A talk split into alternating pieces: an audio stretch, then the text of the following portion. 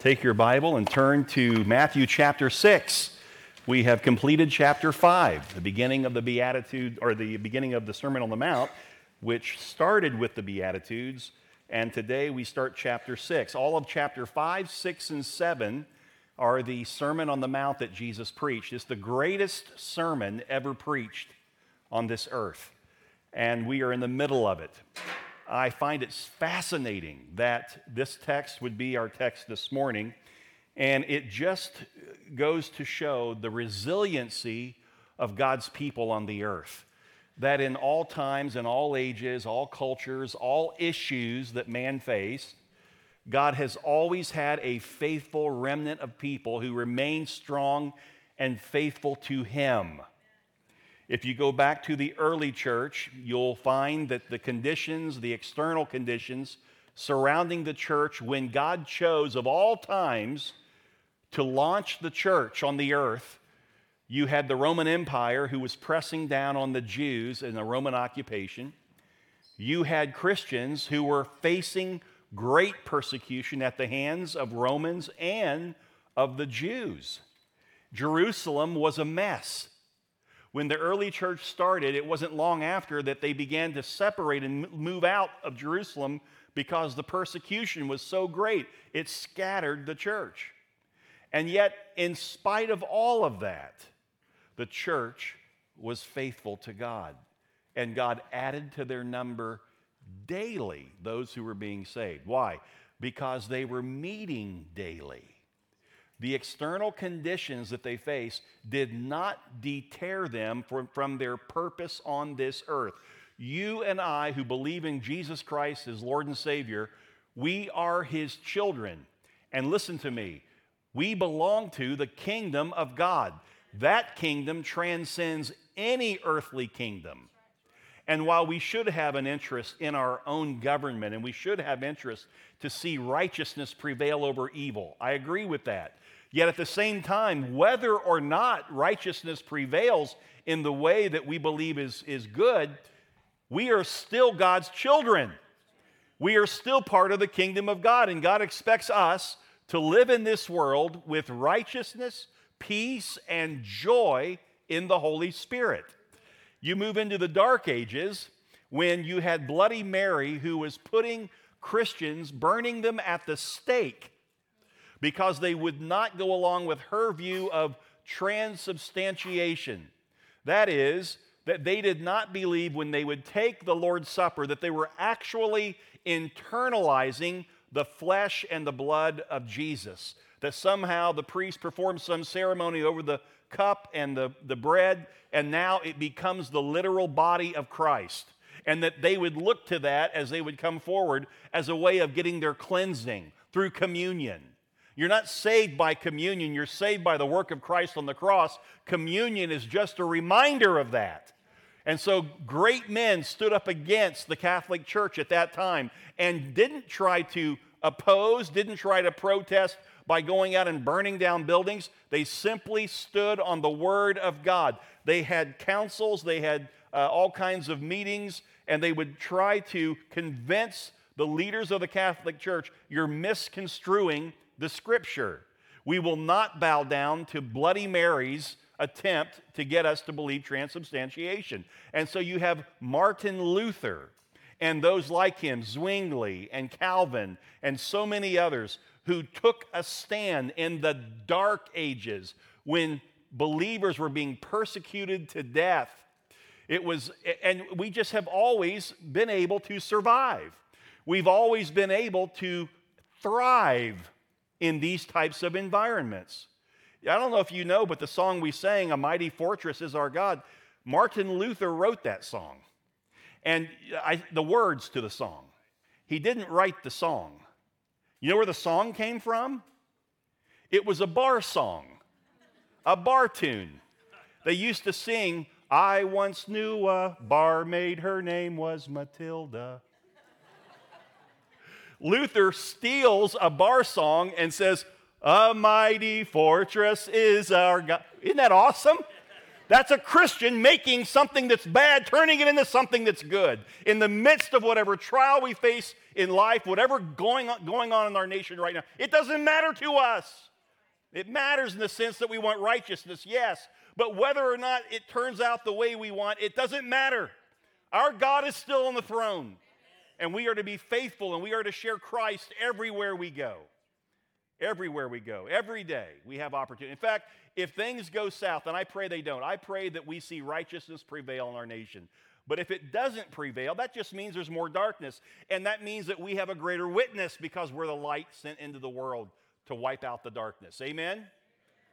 So, amen, brother. So, we ought to be getting excited about the opportunities before us. In fact, I, I, really believe this. If you look at our brothers and sisters around the globe who've been living in times of great persecution, I mean, they live in it They've been in it for, for hundreds of years, and yet they're so strong in the Lord.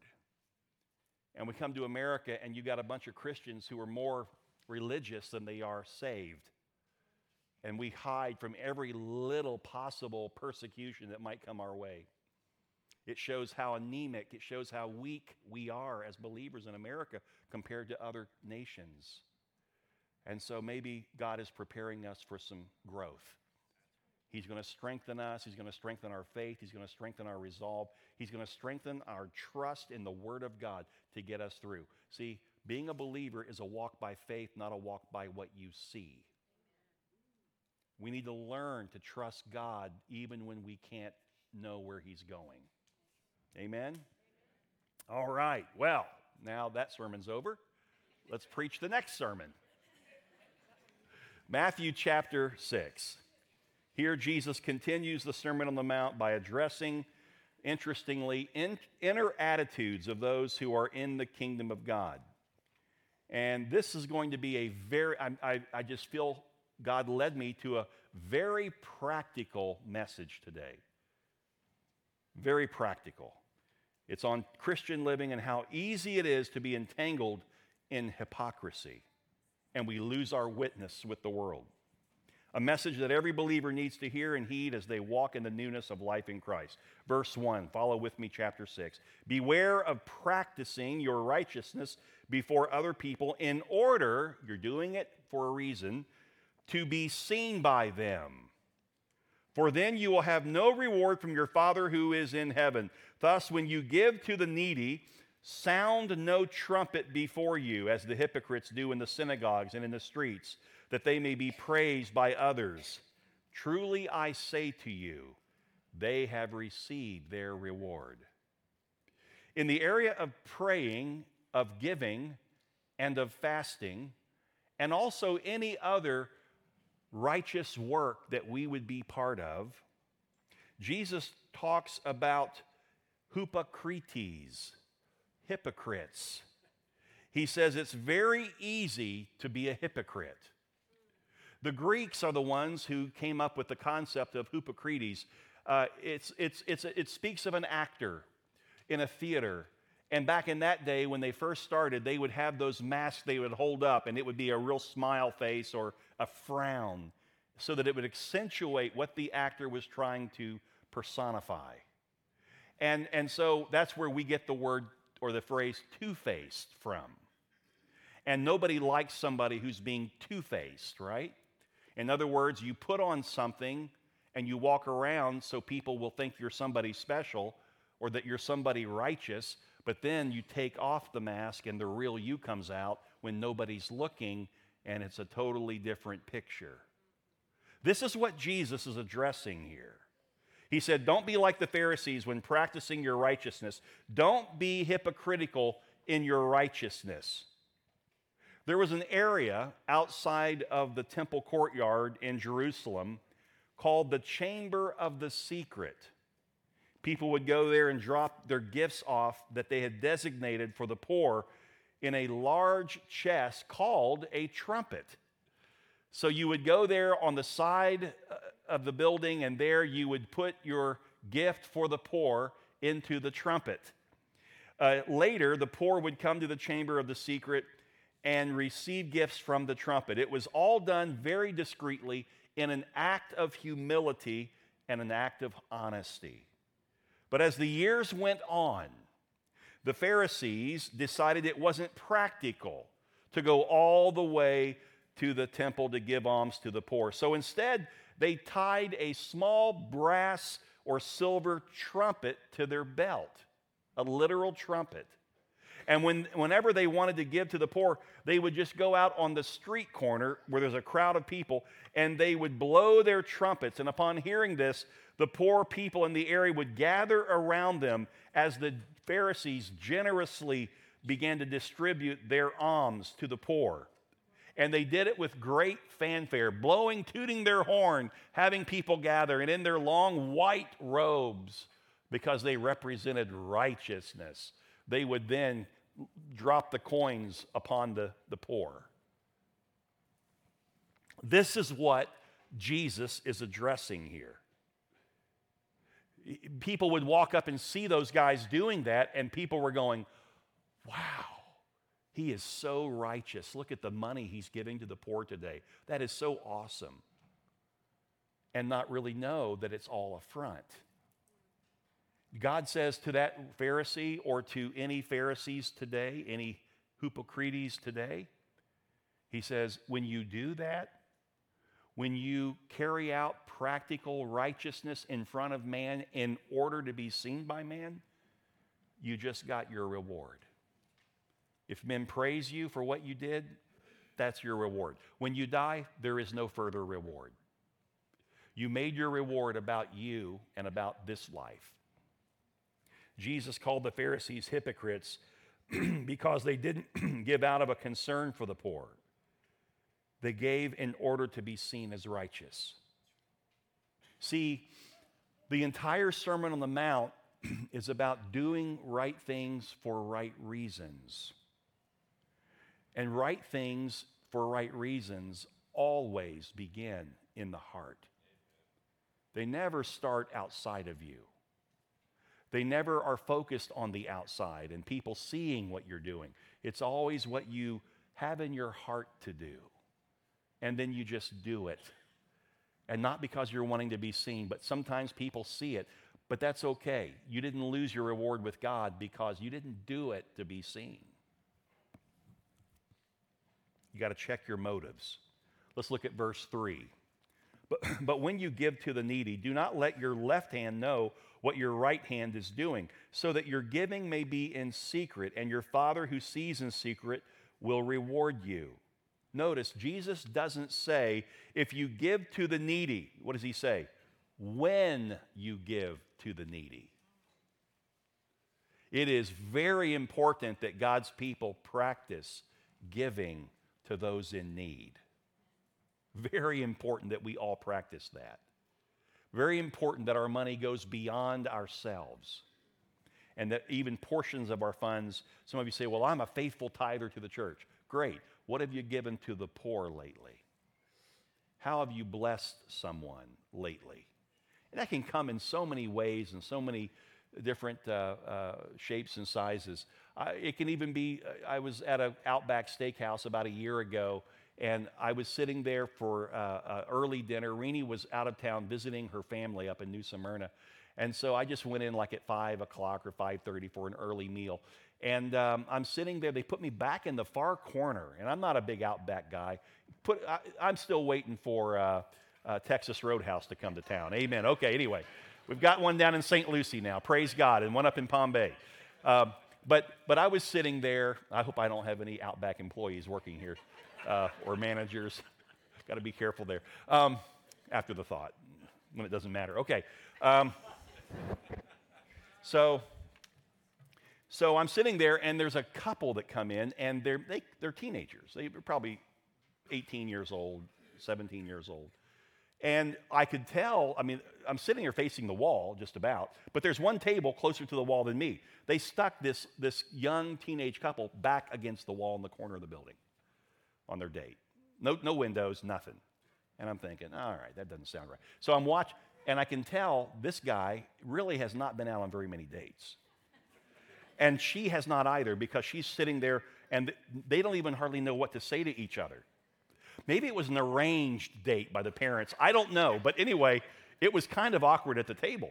And they were sitting there and they were small talk, you know, try to get something started, looking at the menu. And as he's looking at the menu, I could see him looking for the cheaper meals. Let's see. Oh, I hope she doesn't order that. I, so I just, I, it just came over me. Bless them.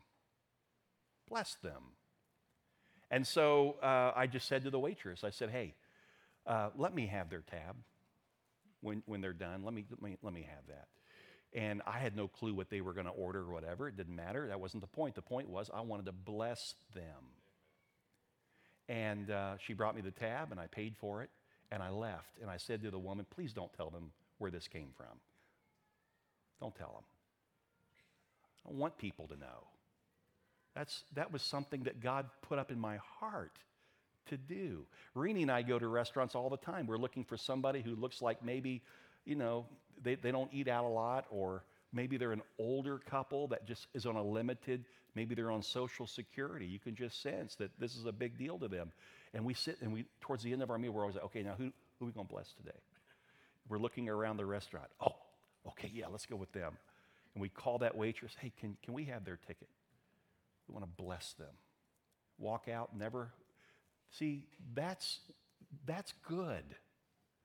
That we look beyond ourselves and think beyond what comes to us.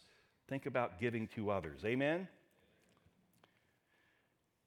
I just think it's very fascinating how easy it is for us to get caught up in the flesh and everything's about me and this is my woe. This is what I'm facing. If that's you, if you're having a difficult time looking beyond yourself and your woes and your problems and whatever, I, today, not tomorrow, today, Sunday afternoon, I want you to go to one of the local, I want you to go to one of the local nursing homes and come in with a huge box filled with flowers and tell the ladies, would you please put one of these in each of the rooms for the people that are living here? They'll never get to see you, they'll never know who brought them, and that's okay. But what happens is you just took your mind off of you. You put your mind on others, and now all of a sudden, you begin to sense and feel I'm a believer. I'm here for a purpose. This is worth it. This is good. Our kids need to see us doing that. Our kids need to be taught to do it. Amen? Verse 5 And when you pray, you must not be like the hypocrites, for they love to stand and pray in the synagogues and at the street corners, that they may be seen by others. Truly I say to you, they have received their reward. The Pharisees designated the third, the sixth, and the ninth hours as the times of their prayers. That would be at 9 a.m., at noon, and 3 in the afternoon. And, and so they would faithfully go to the synagogue at those particular times, and there they would offer their alms, there they would pray, whatever. But we're told in the book of Daniel that the prophet Daniel opened his windows toward Jerusalem when he was in Babylon. And he prayed three times a day, but nobody knew it. He never broadcast it. It was between him and God. I love that. The Pharisees were not doing it to seek the Lord, they were doing it to seek men and the approval of men. Daniel did it not for the approval of men, but for the Lord. So, how do we know this?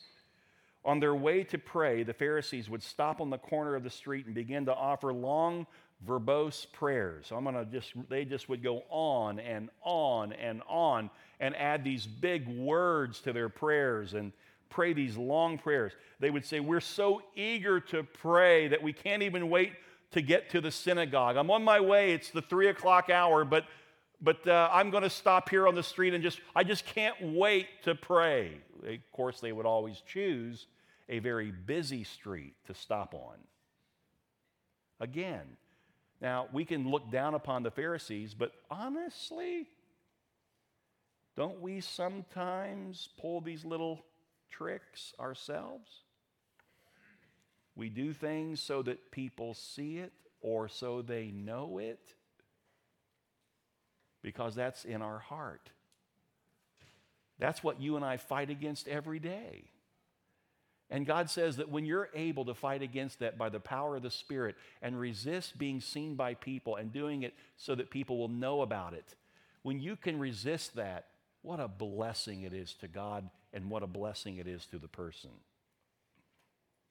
When you pray, verse 6, go into your room and shut the door and pray to your Father who is in secret, and your Father who sees in secret will reward you.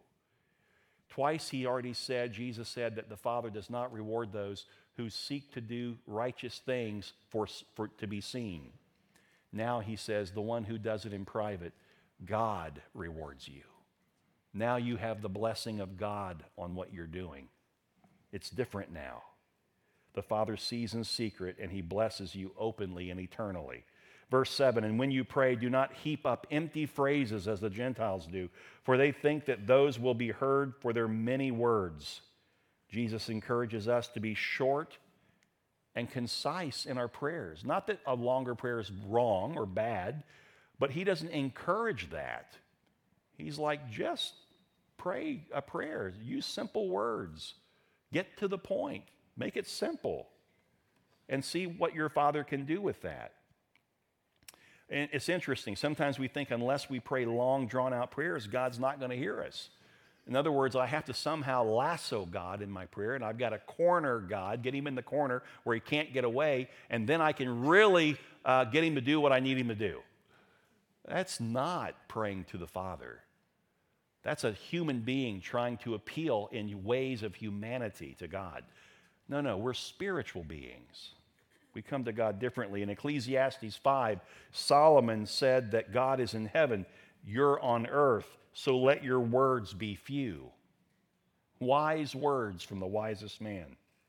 God doesn't need your explanation of who the people are that you're praying about, and He doesn't need to know why you're praying for them. Listen to me. He already knows it. As if the Lord is up in heaven saying, Your mom? Oh, what, what's her name again? Now, now, what's the situation? Tell me again. I, I, what is it? That's not how the Father acts. We don't need to inform the Lord or convince the Lord. We just need to connect with the Lord and do it privately. Verse 8 Do not be like them, for your Father knows what you need before you ask Him. So when you're praying for someone else, God already knows what, what they need. When you're praying for yourself, He already knows. Cut through all the verbose prayers. Get away from that nonsense. Just get real with God. That's what Jesus died on the cross for, so that you could have a relationship with the Father. Amen? Now, interestingly, the Lord gives us a guideline for prayer. Look, if you will, at verse 9. Pray then like this. so Jesus is telling his disciples, this is a manner of prayer. This is a, a way of prayer. This is like, it can be used like a guideline for prayer. He, he didn't say you have to pray these words and memorize them. That's not what he says. Look what it starts out. Pray then like this. Think about the elements of this particular prayer I'm going to give you, and then pray like this. Consider these elements in your own prayer with your own words. So now, I, I want to say something in just a moment about memorizing prayers. I don't think there's a thing wrong with that. But I think it's the intent of the heart when you do it. We'll talk about that in just a second. But let's look at the prayer. Our Father in heaven, hallowed be your name. Your kingdom come, your will be done on earth as it is in heaven. Give us this day our daily bread and forgive us our debts as we also have forgiven our debtors and lead us not into, into, temptation, but deliver us from evil. I was tempted this week to just break down every one of those and let that be the end of the sermon. But I want to get through the chapter because I think this chapter speaks to where we are as a people in this nation today as Christians. So we're, gonna, we're not, we're, gonna, we're not going to go there. We're not going to break down each verse. But I'm going to tell you this as we sing and pray this famous prayer of our Lord, don't be like the Pharisees who are guilty of meaningless repetition. By the way, you say, wait a minute, why didn't Matthew finish the prayer? Where's thy, you know, where, where, did he talk about thy kingdom come, thy will be done on earth as in heaven, and go on, and to the end, you know, he starts talking about the power of God and forever and ever, amen. Where is that? It didn't show up in many of the manuscripts, the original manuscripts. So because there was question, they left it off. And other versions of the Bible include it.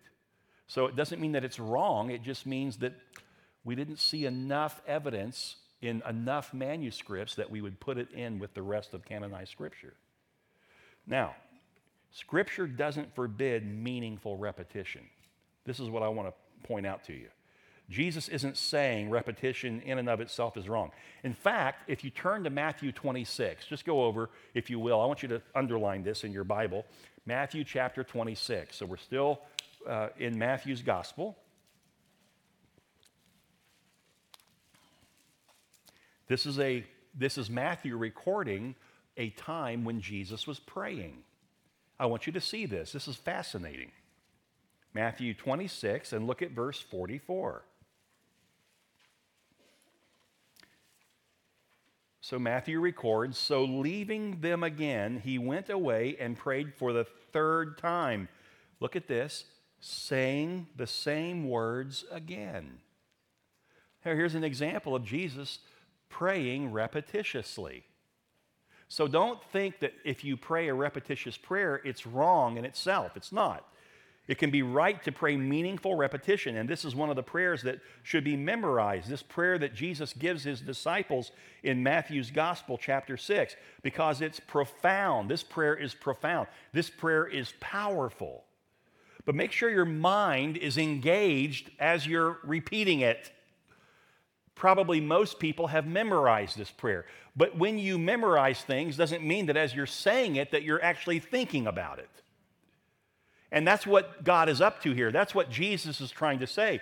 It's okay to memorize and repeat the Lord's Prayer, but mean it. Think through what you're praying as you pray those common words that you've prayed so many times before. Very important. Make sure your mind is engaged. As far as we know, the disciples never asked Jesus to teach them how to preach. We have no record that Jesus ever taught the disciples how to prophesy. We have no record that he ever taught them how to cast out a demon.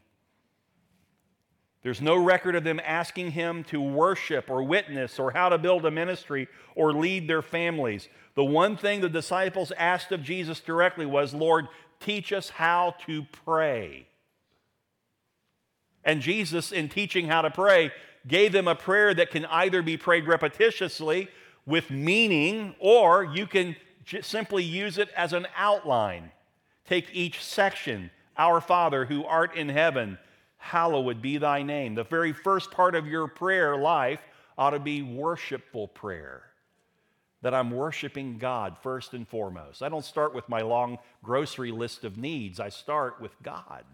Why? Because if I put God first, it'll change what my prayer need list looks like. And I'll have a confidence as I offer up the request. See, if you don't remember who God is and you got a big problem in your life, it's easy to think the problem's almost too big for God. Or I've got to talk God into dealing with this problem. No, start with the greatness of your God, who is bigger and more transcendent over all issues of this world. Then you find that you can pray the needs quickly and easily. You're just handing them over to God by faith. And, and a difference comes in your life because you walk away with a confidence. The one thing the disciples asked of Jesus directly Lord, teach us to pray. Why would they do that? Why did they te- ask him for that? Because as they watched Jesus for several years, they were convinced that the prayers that Jesus prayed in secret in his ministry, they had an impact on everything he did. In other words, they saw that prayer in Christ's life was foundational to his ministry. How many times, and you know, we believe that every person in our church who's saved is called by God to minister. You're here for a purpose, to minister. But how many times do you take time away in private to pray before you minister? So if you think about it, if all you're doing is giving and giving and giving of ministry, but you never prayed, where's the strength and the energy coming from to minister? It's coming out of you. What do you have that people need? Nothing. What we need is God's strength. We need God's wisdom. We need God's presence. Amen? Then we minister God to people.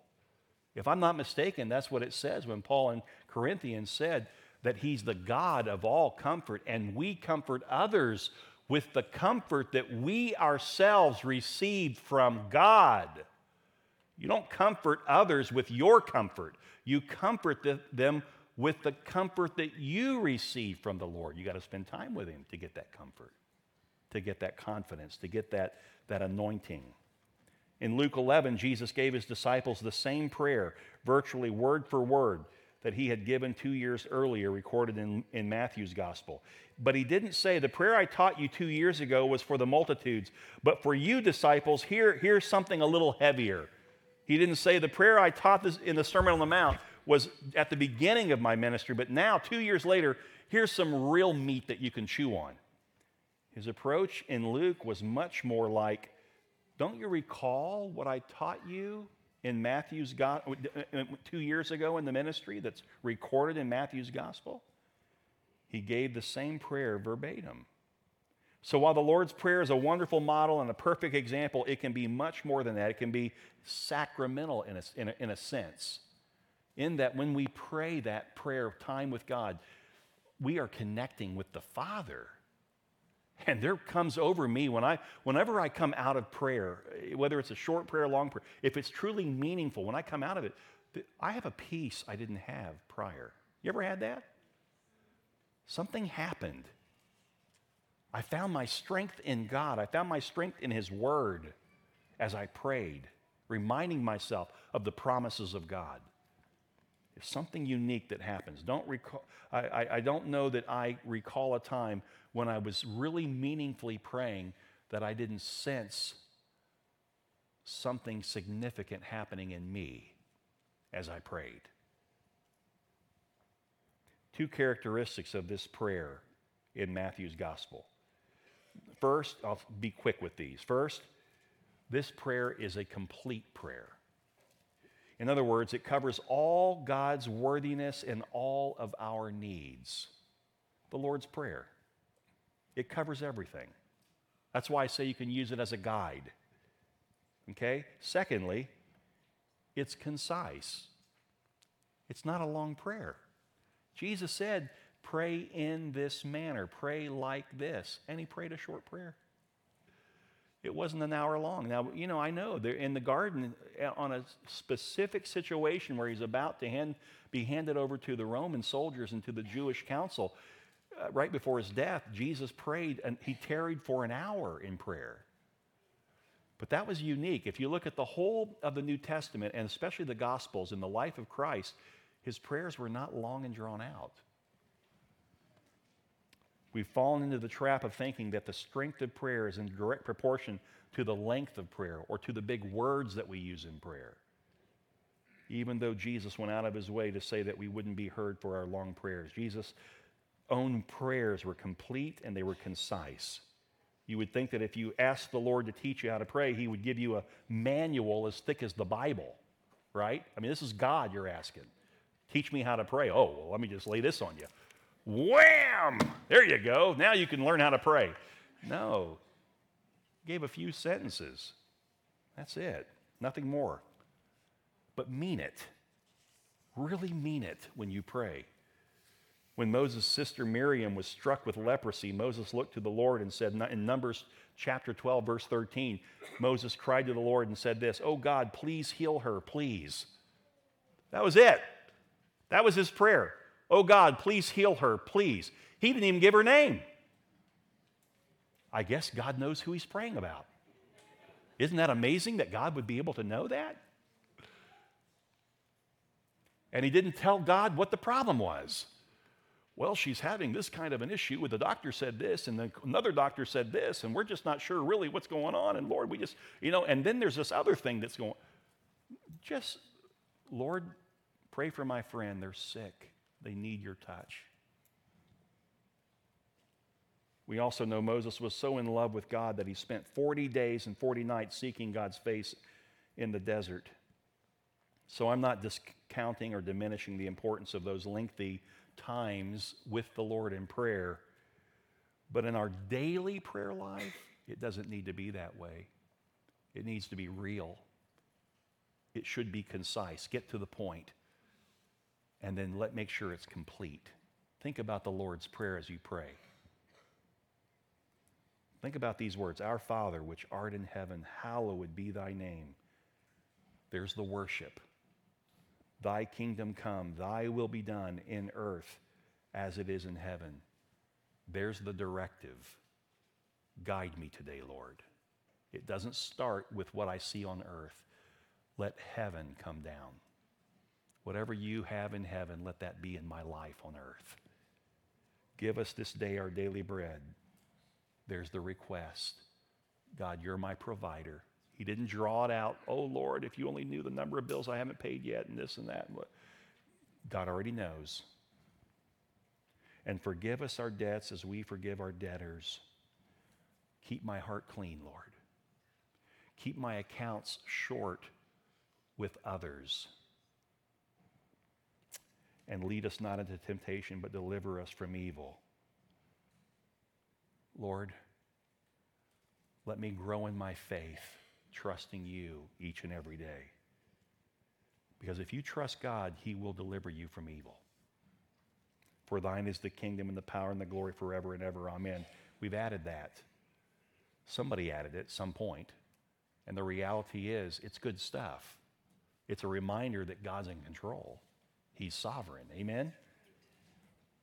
You pray in that manner every day in your simple daily prayer life. Watch out the confidence you'll have when you exit prayer, the, the peace you'll have over the matters that you're facing in life. Then you get on with your day. Praise God. Move on. For if you forgive others their trespasses, verse 14, your heavenly Father will also forgive you. But if you do not forgive others their trespasses, neither will your Father forgive your trespasses. I want to say this about that passage. Oftentimes we interpret that to mean that somehow, if I don't forgive others of the, of, of the sins that they've committed against me, then God's not going to forgive me of my sins and I won't go to heaven. That's not what he's dealing with here. He's dealing with the forgiveness with others. You're not going to lose your salvation because, in this instance of another person, you didn't forgive them. That takes away the entire work of Christ on the cross. That takes away the work of grace. No, no. He's saying that in that relationship, if you don't forgive them, I can't forgive you in that relationship. There's something undone in your life. And you walk around and you avoid that person. Why? Because you're unwilling to forgive them. And God's like, I want you to feel wrong when you don't settle the account with them. You see the difference? It has nothing to do with salvation, it has everything to do with our relationship with people on earth. Verse 16, and when you fast, do not look gloomy like the hypocrites, for they disfigure their faces that their fasting may be seen by others. Truly I say to you, they have received their reward. But when you fast, anoint your head and wash your face, that your fasting may not be seen by others, but by your Father who is in secret. And your Father who sees in secret will reward you. See, the Pharisees, the ones who blew the trumpets when they gave their gifts and prayed on the street corners to attract people uh, because they couldn't wait to get to church, they fasted every Monday and every Thursday. You could always tell when they were fasting because they walked around with long, drawn faces, unbrushed teeth, and uncombed hair. They made it obvious. They normally they walked around like this on Monday and Wednesday and Friday, on Tuesday and Thursday. Oh, oh, Oh, they're so, they're so righteous. Look at him. That man has been in prayer. He hasn't eaten any food. Look at him. Jesus said, when you fast, comb your hair, wash your face, brush your teeth. Hide it. Don't let people know you're fasting. And then what your father sees you doing in secret, he will reward you.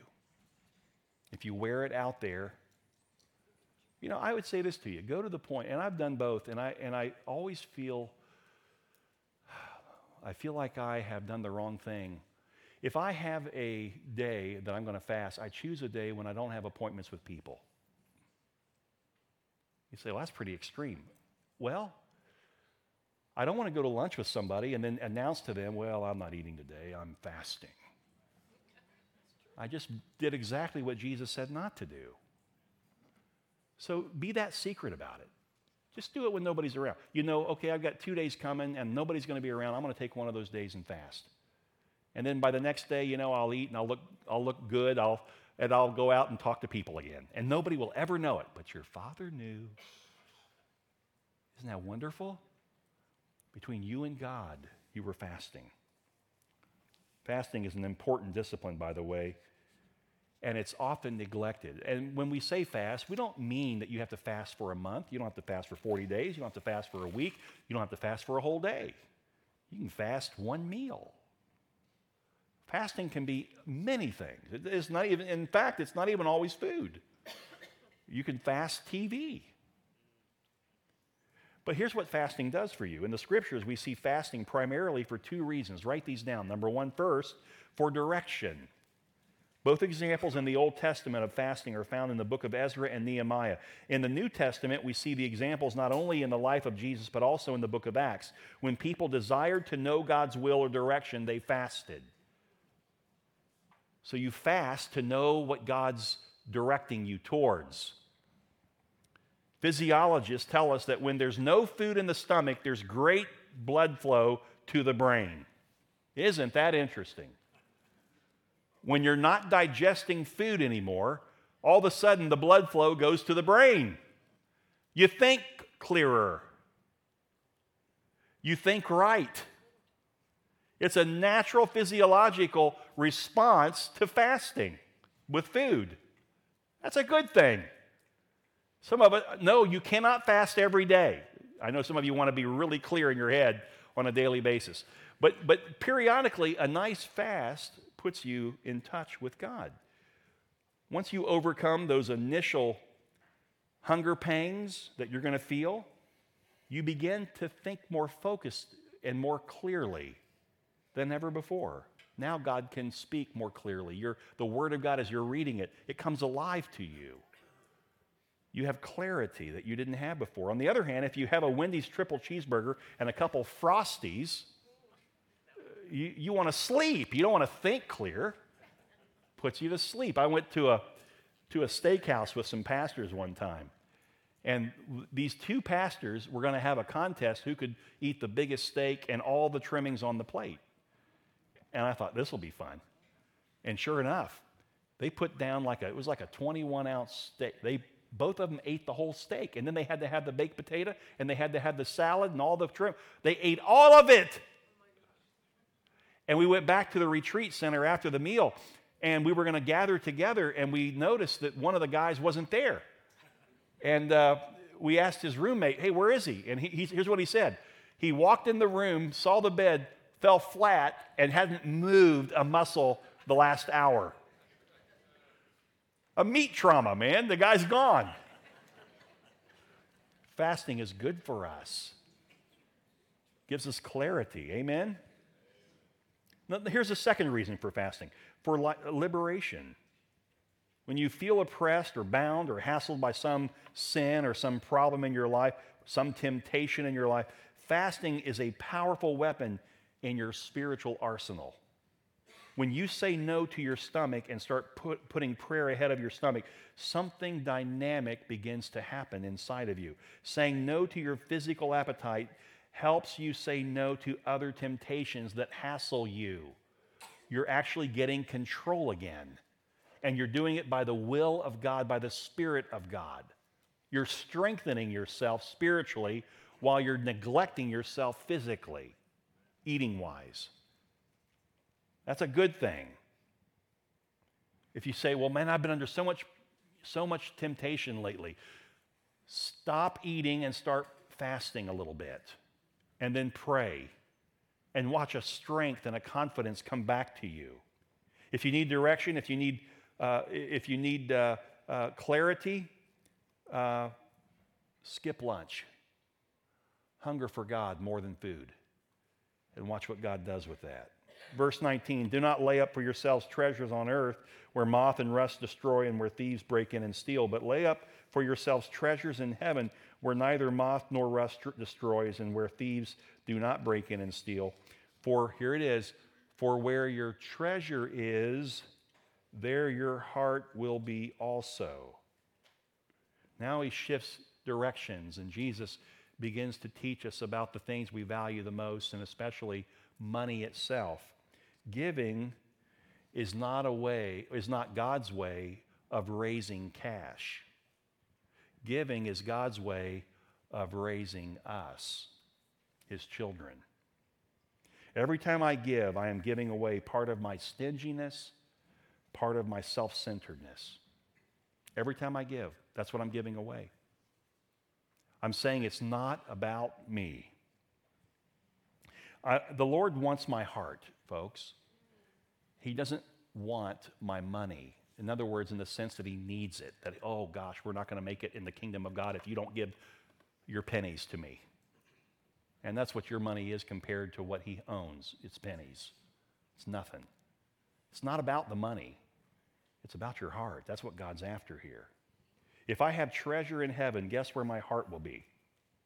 It's profoundly interesting here that Jesus didn't say, Where your heart is, that is where your treasure will be. Instead, he said, Put your treasure in heaven, and your heart will follow. It doesn't start with your heart and what you want, it starts with obedience to God. I'm going to be a giver of God. I'm going to be somebody in the kingdom of God who puts the kingdom ahead of myself. Seek ye first the kingdom of God and his righteousness. Then all these things will be added. And when you put God's kingdom first, your heart follows. It's so simple, it's so practical. Verse 22 The eye is the lamp of the body, so if your eye is healthy, your whole body will be full of light. But if your eye is bad, your whole body will be full of darkness. If then the light in you is darkness, how great is the darkness? By the way, he's still talking about money here. The eye is the channel through which you find illumination as a being. If you have an evil eye, your whole body will be full of darkness. Proverbs 28 22 says it this way A stingy man hastens after wealth and does not know that poverty will come upon him. Who has an evil eye? It's the one who lives for riches. That's what Jesus is saying here. It's not wrong to have things, but if you live for things, your eye is evil.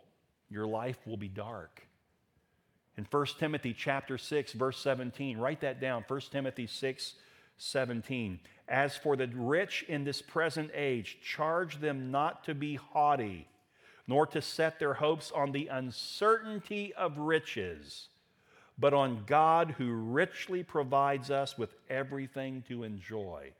Don't set your heart on the, he called it, the uncertainty of riches.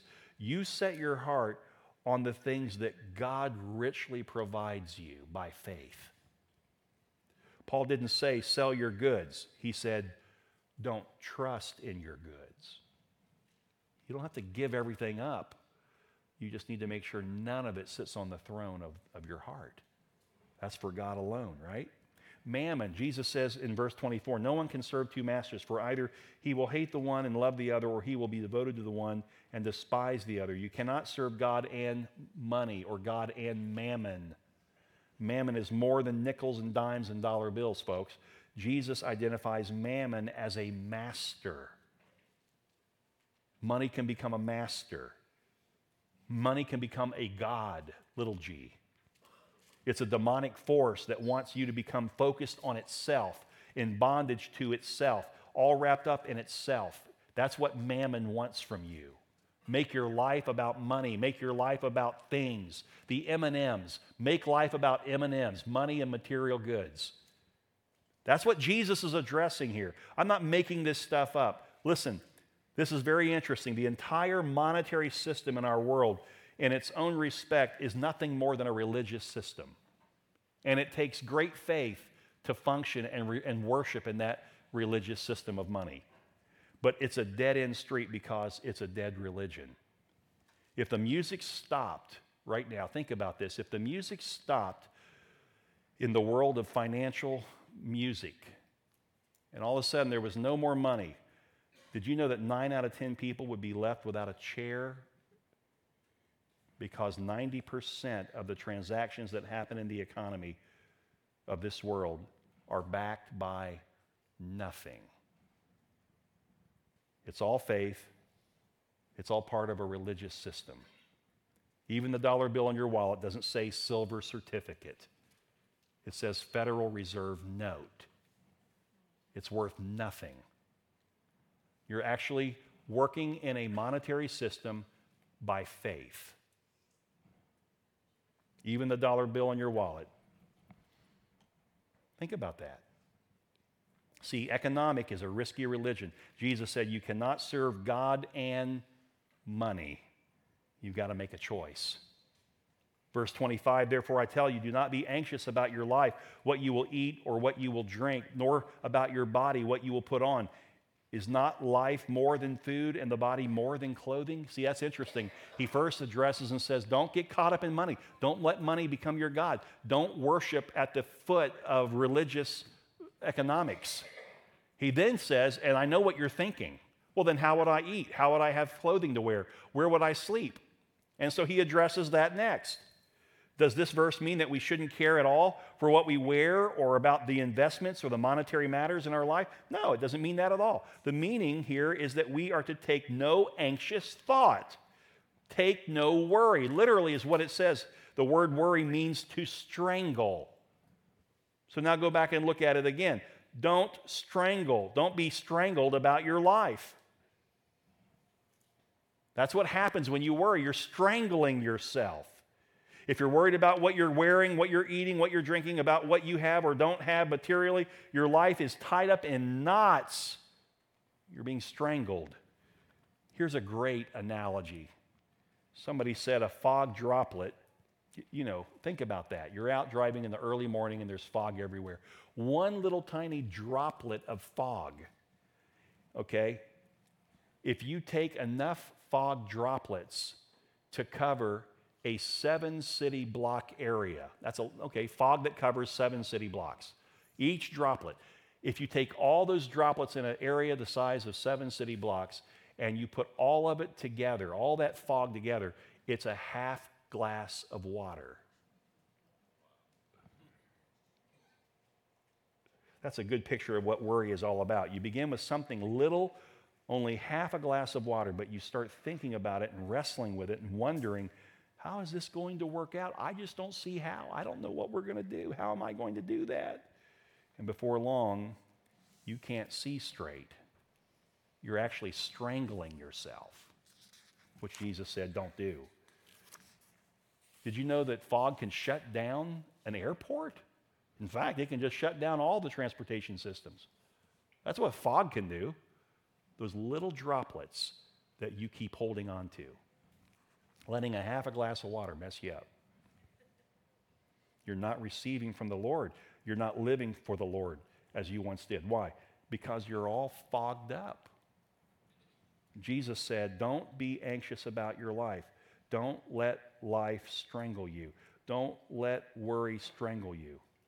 Don't end up in a fog. Verse 26 Look at the birds of the air. They neither sow nor reap nor gather into barns, and yet your heavenly Father feeds them. Are you not of more value than they? In 1 Peter chapter 5, it says that we are to cast all of our anxieties upon God because He cares for us. You say, well, how do I do that? How do I cast all my cares upon God? Philippians chapter 4, verse 6. Please, please write it down. Verse 6 and 7, Philippians chapter 4, and turn there if you will, please. Philippians 4 6. I'll wait for you. I'm going to take a drink.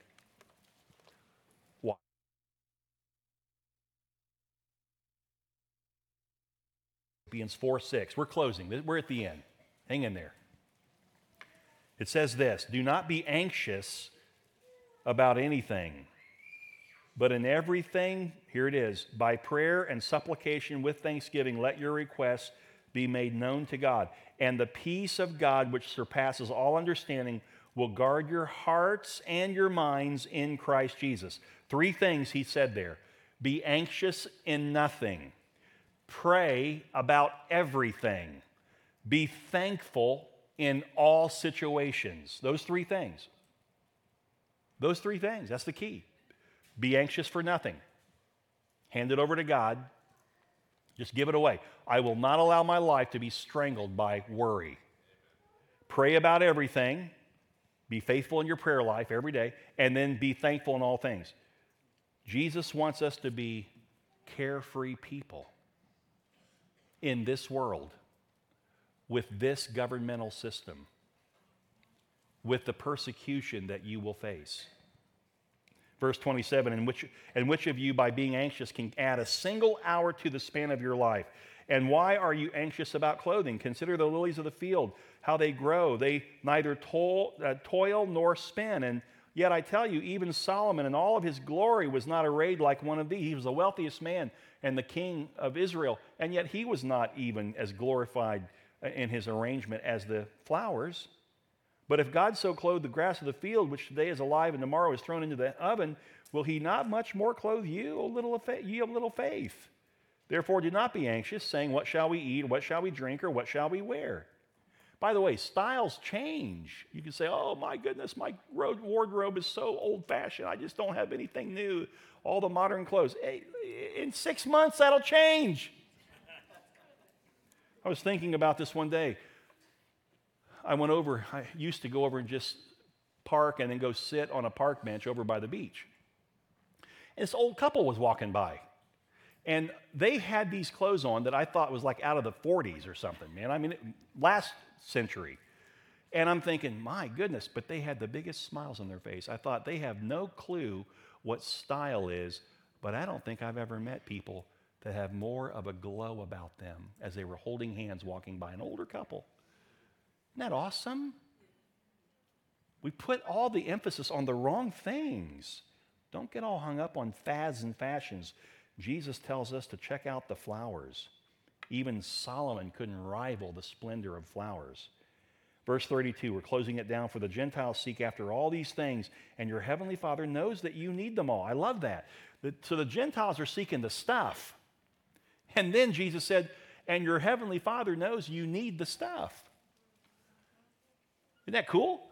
They're seeking stuff. You seek the Father who knows you need the stuff. Big difference for how you live. Here it is. He said it more clearly Seek first the kingdom of God and his righteousness, and all these things will be added to you. Therefore, do not be anxious about tomorrow, for tomorrow will be anxious for itself. Sufficient for the day is its own trouble. You're going to have enough trouble today. Stop worrying about tomorrow and let God have complete control. Close your eyes, if you will. Bow your heads, close your eyes. Let's have a moment of reflection right now where we consider in this moment how worry has strangled us or is strangling us. Consider how, going all the way back to the beginning of this chapter, how we have participated like a hypocrite in the righteousness of the Pharisees doing things for what we can be seen, what, we can, what people can think of us. Right now, just seek God. Think about the relationships you have. Are there people that you have not forgiven? Are there people who you are holding in contempt? Let them go. Release them so that your Father can forgive you and you can be reconciled let's have a moment just where you think through and clarify. And listen, it's so simple. If we confess our sins, He is faithful and just to forgive us and cleanse us of all unrighteousness. That is the promise of God. So, right now, have your moment with God and confess it. Know that He is faithful to forgive you for it.